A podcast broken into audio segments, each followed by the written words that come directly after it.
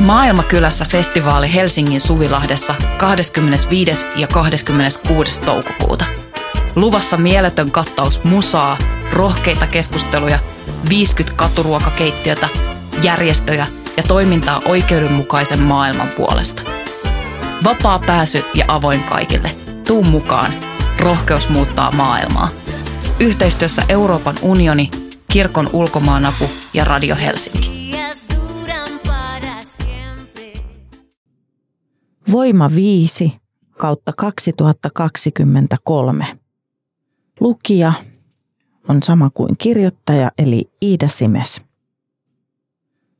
Viljavaa romantiikkaa. Viljavaa romantiikkaa. Antti Kauppinen on loputtoman innostunut ihmisen aikaansaannoksista ja ihmisyydestä. Ruokatorit ja mummot ovat avanneet hänelle kulinarismin saloja, fetissiskenen lihallisia iloja. Seksuaalisuus on kummallisen tuntematon kulttuurin alue, kulttuurin tutkija ja ihmisoikeusaktivisti Antti Kauppinen tuskailee. Tuntuu, että erotiikasta puhuttaessa me ollaan viktoriaanisella kaudella edelleen, hän sanoo. Meillä ei ole välineitä siihen. Leffat ja muu populaarikuvasto antavat naivien vihjeiden avulla lupauksen palkitsevasta nautinnosta, mutta niiden suppea käsitteistö ei ota huomioon ihmisten moninaisuutta. Samalla yhteiskunnan normit säätelevät seksuaalisuutta tiukasti – Esimerkiksi uskontojen kanssa ihmisten annetaan olla valtavan moninaisia, kompleksisia ja jopa ristiriitaisia, mutta erotiikassa ei. Uskonnon vapaus on jopa kirjattu perustuslakiin, mutta siellä ei lue mitään ihmisen oikeudesta seksuaalisuuteensa. Perustuslakia voidaan tulkita niin, että on ihan ok, kun joku uskontoonsa vedoten kertoo minulle, etten minä saa solmia taloudellisesti sitoutunutta parisuhdetta sellaiseen ihmiseen, jota minä rakastan, sanoo Kauppinen. Ja minun seksuaalisuuteni, fetissit, on ollut ok luokitella sairaudeksi vuoteen 2011. Kauppinen on innostunut Touko Laaksosen, joka eli vuodesta 1920 vuoteen 1991, Tom of Finland-nimeä käyttäneen maailmankuulun taiteilijan tyylistä. Komeat miehet hymyilemässä nahkarotseissaan ja kireissä housuissaan etumus pullottaen ovat ikonista homokuvastoa, josta nykyään myös heterot pitävät. Kauppinen pukeutuu mielellään mustaan nahkaan, tiukkoihin housuihin ja käyttää kettinkisomisteita. Kauppinen on itsekin päässyt monenlaisiin kuvastoihin. Hän aloitti 45-vuotiaana uran mallina Milanon muotiviikoilla suuren luksustalon Gucciin listoilla kivikasvoisesta kauppisesta tyylikkäissä vetimissä, kantamassa kymppitonnien arvoisia käsilaukkuja, on julkaistu kuvia ympäri maailmaa. Saitko Milanossa toteuttaa villemmätkin fantasiasi? Mallin osahan on tosi tylsä, Puen ylleni vaatteita, joita eteeni tuodaan, räplään kännykkää, odottelen ja räplään lisää kännykkää. Sitten jossain vaiheessa tulee hetki, jolloin pääsen kävelemään yleisön eteen catwalkille. Sitä kestää tuskin kaksi minuuttia. Korona-aikaan Kauppinen käväisi mallina Pariisissa ja koki mitä erikoisimman työmatkan, kun kuudelta illalla maailman kaunein kaupunki hiljeni tyystin koronaepidemian ulkona liikkumiskielon takia. Tätä juttua tehdessä hän käväisi siellä jälleen mallin hommissa casting-tapahtumassa Pariisin muotiviikoilla. Turvallinen fetissiskene. Kauppisen ystävä, ja Selma Vilhunen – ohjannut elokuvat Hölmö nuori sydän, tyttö nimeltä Varpu, Hobby House Revolution, ehdotti hiljattain Ylen nettisivujen kolumnissaan, että elokuvan teossa käytettävien läheisyyskoordinaattoreiden oppien turvallisesta tilasta pitäisi levitä muuallekin yhteiskuntaan ihan tavallisiin parisuhteisiin. Jotkut niin kutsutut inselit, eli vastentahtoisessa selibaatissa – involuntary celibate, elävät ihmiset, erityisesti miehet, räyhäävät netissä ja levittävät naisvihaa. Vilhusen juttu oli tälle porukalle kuin bensaa liekkeihin. Vilhunen kirjoitti, miten varsinkin silloin, kun kyseessä on niin valtavan herkkä alue kuin ihmisen seksuaalisuus ja kehollisuus, omien oikeuksien puolustaminen voi olla ylivoimaista. Ihmiset voisivat etukäteen kertoa toiselle, mistä pitävät ja missä menee raja, jota he eivät suostu vielä ylittämään Vilhunen ideoi. Raju romantiikka ei silti Vilhusen mukaan kuolisi. Mutta entäs sitten se elämän ja toisen kohtaamisen spontaanisuus, kirjoitti Vilhunen. Huoli pois. Hankalat keskustelut ja muistiinkirjatut rajat eivät tuhoa luovuutta. Todellinen villi, rajat ylittävä rentous löytyy sieltä, missä ihmiset luottavat toisiinsa ja tuntevat olonsa voimakkaiksi ja kunnioitetuiksi. Nettirähisijät syyttivät vilhusta parisuhteiden muuttamisesta vaikeiksi ja jopa suomalaisten lisääntymiskyvyn vaarantamisesta. Keskustelu kääntyi kummalliseksi. Ikään kuin pakottaminen seksuaalisiin tekoihin olisi ihmiselle itsestäänselvä normaali tila, ja jos pelisäännöistä sovittaisiin yhdessä, seksi loppuisi ja sukupuutto uhkaisi. Ihan kuin perusheterojengin seksi perustuisi raiskaukseen, pohtii Kauppinen. Ihan hirveetä. Kun mä luin niitä Inseljengin kommentteja, mä ahdistuin niin paljon, ettei mun tehnyt viikkoa mieli seksiä. Ja mä en edes harrasta heteroseksiä, Kauppinen päivittelee. Seksin pitäisi olla niin kaunis ja ihana kokemus, mutta sitten siitä tehdäänkin alistamisen ja vallankäytön väline. Se on surullista. Inselmiehiä ja vanhanaikaisia machomiehiä yhdistää naisviha. Inselmiesten maailmankuva on siinä mielessä erilainen, että kun heteromacho korostaa avujaan naisten hankkimisessa, inselheppu rypee itsesäälissä ja huutaa naisia vihaten koko maailmalle, että kauheaa, kun hänellä ei tärppää. Hänen onneton olonsa on mukanaisten syy. Machomiestä nolostuttaisi yli kaiken mainostaa kyvyttömyyttään saada seksiä, mutta inselöyhö vihaa naisia niin paljon, että inho ylittää häpeän. Venäjän harjoittamaa häirintää hyvin tunteva kauppinen on pohtinut, voisivatko venäläiset botit olla ruokkimassa inselälämölöä. Kauppinen sanoo, totalitaristisia valtioita – Erityisesti Venäjää kiinnostaa sörkkiä länsimaista yksilön oikeuksiin ja ihmisoikeuksiin perustuvaa yhteiskuntamallia. Kauppinen on huomannut, miten samat ihmiset osoittavat mieltään ensin aborttia vastaan ja pian heiluvat Suomi ensin sloganin alla, mikseivät sitten inselriitojen syövereissäkin. Kauppisen mukaan fetissijengiltä voisi oppia peruskuvioissa paljon. Fetissiseksissä – Varsinkin rajuimmissa akteissa sovitaan hyvin tarkasti, mitä tehdään, Kauppinen kertoo. Kaikilla aktiin osallistuvilla on koko ajan ja milloin vain oikeus ja velvollisuuskin lopettaa seksi, jos siltä tuntuu. Fetissiakti on vahvaa draamaa, mutta turvattua sellaista. Ei siinä ole sellaista ajattelua, että koska sulla oli lyhyt hame ja sä olit kännissä, totta kai mä sain panna sua. Jotenkin se, missä tämä vaniljaskene on, on aivan keskiaikaa. Tässä yhteydessä kauppinen tarkoittaa vaniljaskenellä monogamisessa parisuhteessa olevia hetero- tai homoseksuaaleja, jotka eivät ymmärrä mitä voisivatkaan kokeilla, mutta jaksavat silti ihmetellä toisten maailman rajuutta ja sitten paheksua sitä julkisesti. Fetissit tai fettarit ovat heitä, jotka kiihottuvat monenlaisista asioista monin tavoin. Kauppinen itse on turvallisessa ja niin kutsutusti keskiluokkaisessa vakisuhteessa suunnattoman rakastuneena, mutta fetissiseksuaalisuus erottaa hänet perusmaun harrastajista.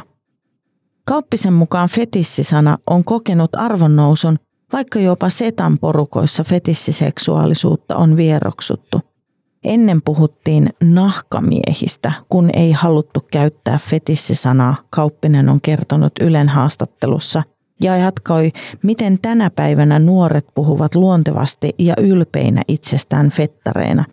Medikaalisen termin omiminen omaan käyttöön alkoi jo ennen sairausluokituksen poistamista ja lienee yleisempää vähemmistöidentiteettien vahvistumista – jota suomalaisessa fetissiyhteisössä on ollut trendinä koko 2000-luvun. Rakkaudesta ruok. Melkein neljä vuosikymmentä sitten ekaluokkalainen Antti lähti koulun jälkeen pihalle leikkimään ja lasta hoitamaan tullut mummo ihmetteli, miten kauppisilla on kakku uunissa eikä ketään kotona. Kohta leikkipaikalle Antin mukaan ottama pullakello, eli ajastin hälytti ja poika säntäsi ottamaan kakkua uunista tismalleen oikeaan aikaan. Mikä ihme tällä lapsella on, mummo hämmästeli, vaikka olisihan hänen pitänyt muistaa, että Antti oli jo taitava kokki. Mä olin viisivuotias, kun pyysin äitiä pitämään mulle kokkikoulua. Oli ihan normaalia, että mä päätin tehdä koulun jälkeen täytekakun. Ja kakku onnistui. Joo, joo, totta kai. Hänelle ruoanlaitto on elämäntapa ja hän on kirjoittanut siitä kirjoja – Ystävät ovat luonnehtineet häntä henkilöksi, joka aloittaa kettukarkkien valmistamisen istuttamalla pihlajan, eikä ilmaus ole ollut liiottelua, vaan totisinta totta. Ruoka on tarjonnut kauppiselle väylän tutustua toisiin kulttuureihin. Ruoanlaitto on yhtä aikaa arkista ja intiimiä. Mä vietän kauhean mielelläni aikaa keittiöissä, kauppinen innostuu. Vuonna 2015, kun Suomeen alkoi tulla paljon pakolaisia, mulla oli toinen ruokakirja tekeillä. Kävin pakolaiskeskuksessa laittamassa ruokaa. Opin mahtavia pilahviohjeita farsin kielellä. Kokkaaminen on universaali juttu ja kaikilla ihmisillä on jokin mielikuva jostain mummun suosikkiohjeesta. Ruoka on tie rauhaan edes hetken. Ruoka ylittää kaikki rasismin kynnykset. Se ylittää myös sukupolvien ja sukupuolten väliset kynnykset. Välillä ihmiset tekevät toisilleen aivan hirveitä asioita, mutta jaettava ruoka tuo ihmisiä yhteen. Kauppinen kasvattaa palstallaan ruoka-aineita ja tekee itse niin paljon kuin ehtii. Ruoanlaitossa hänelle on tärkeää sen meditatiivinen osuus. Jo valmistusprosessi on osa määränpäätä. Syöminen on vain homman huipentuma. Mua ahdistaa kapitalismi ja kulutusyhteiskunta, Kauppinen sanoi. Kuitenkin mä sallin itselleni ruokaan kuluttamisen.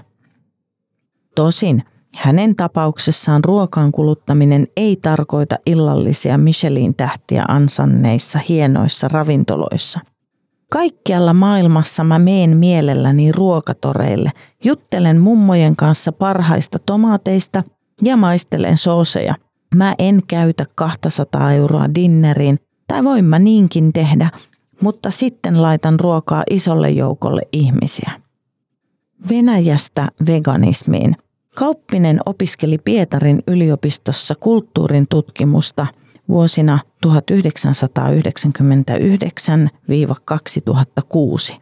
Innostus ruokaan helpotti tätäkin taivalta.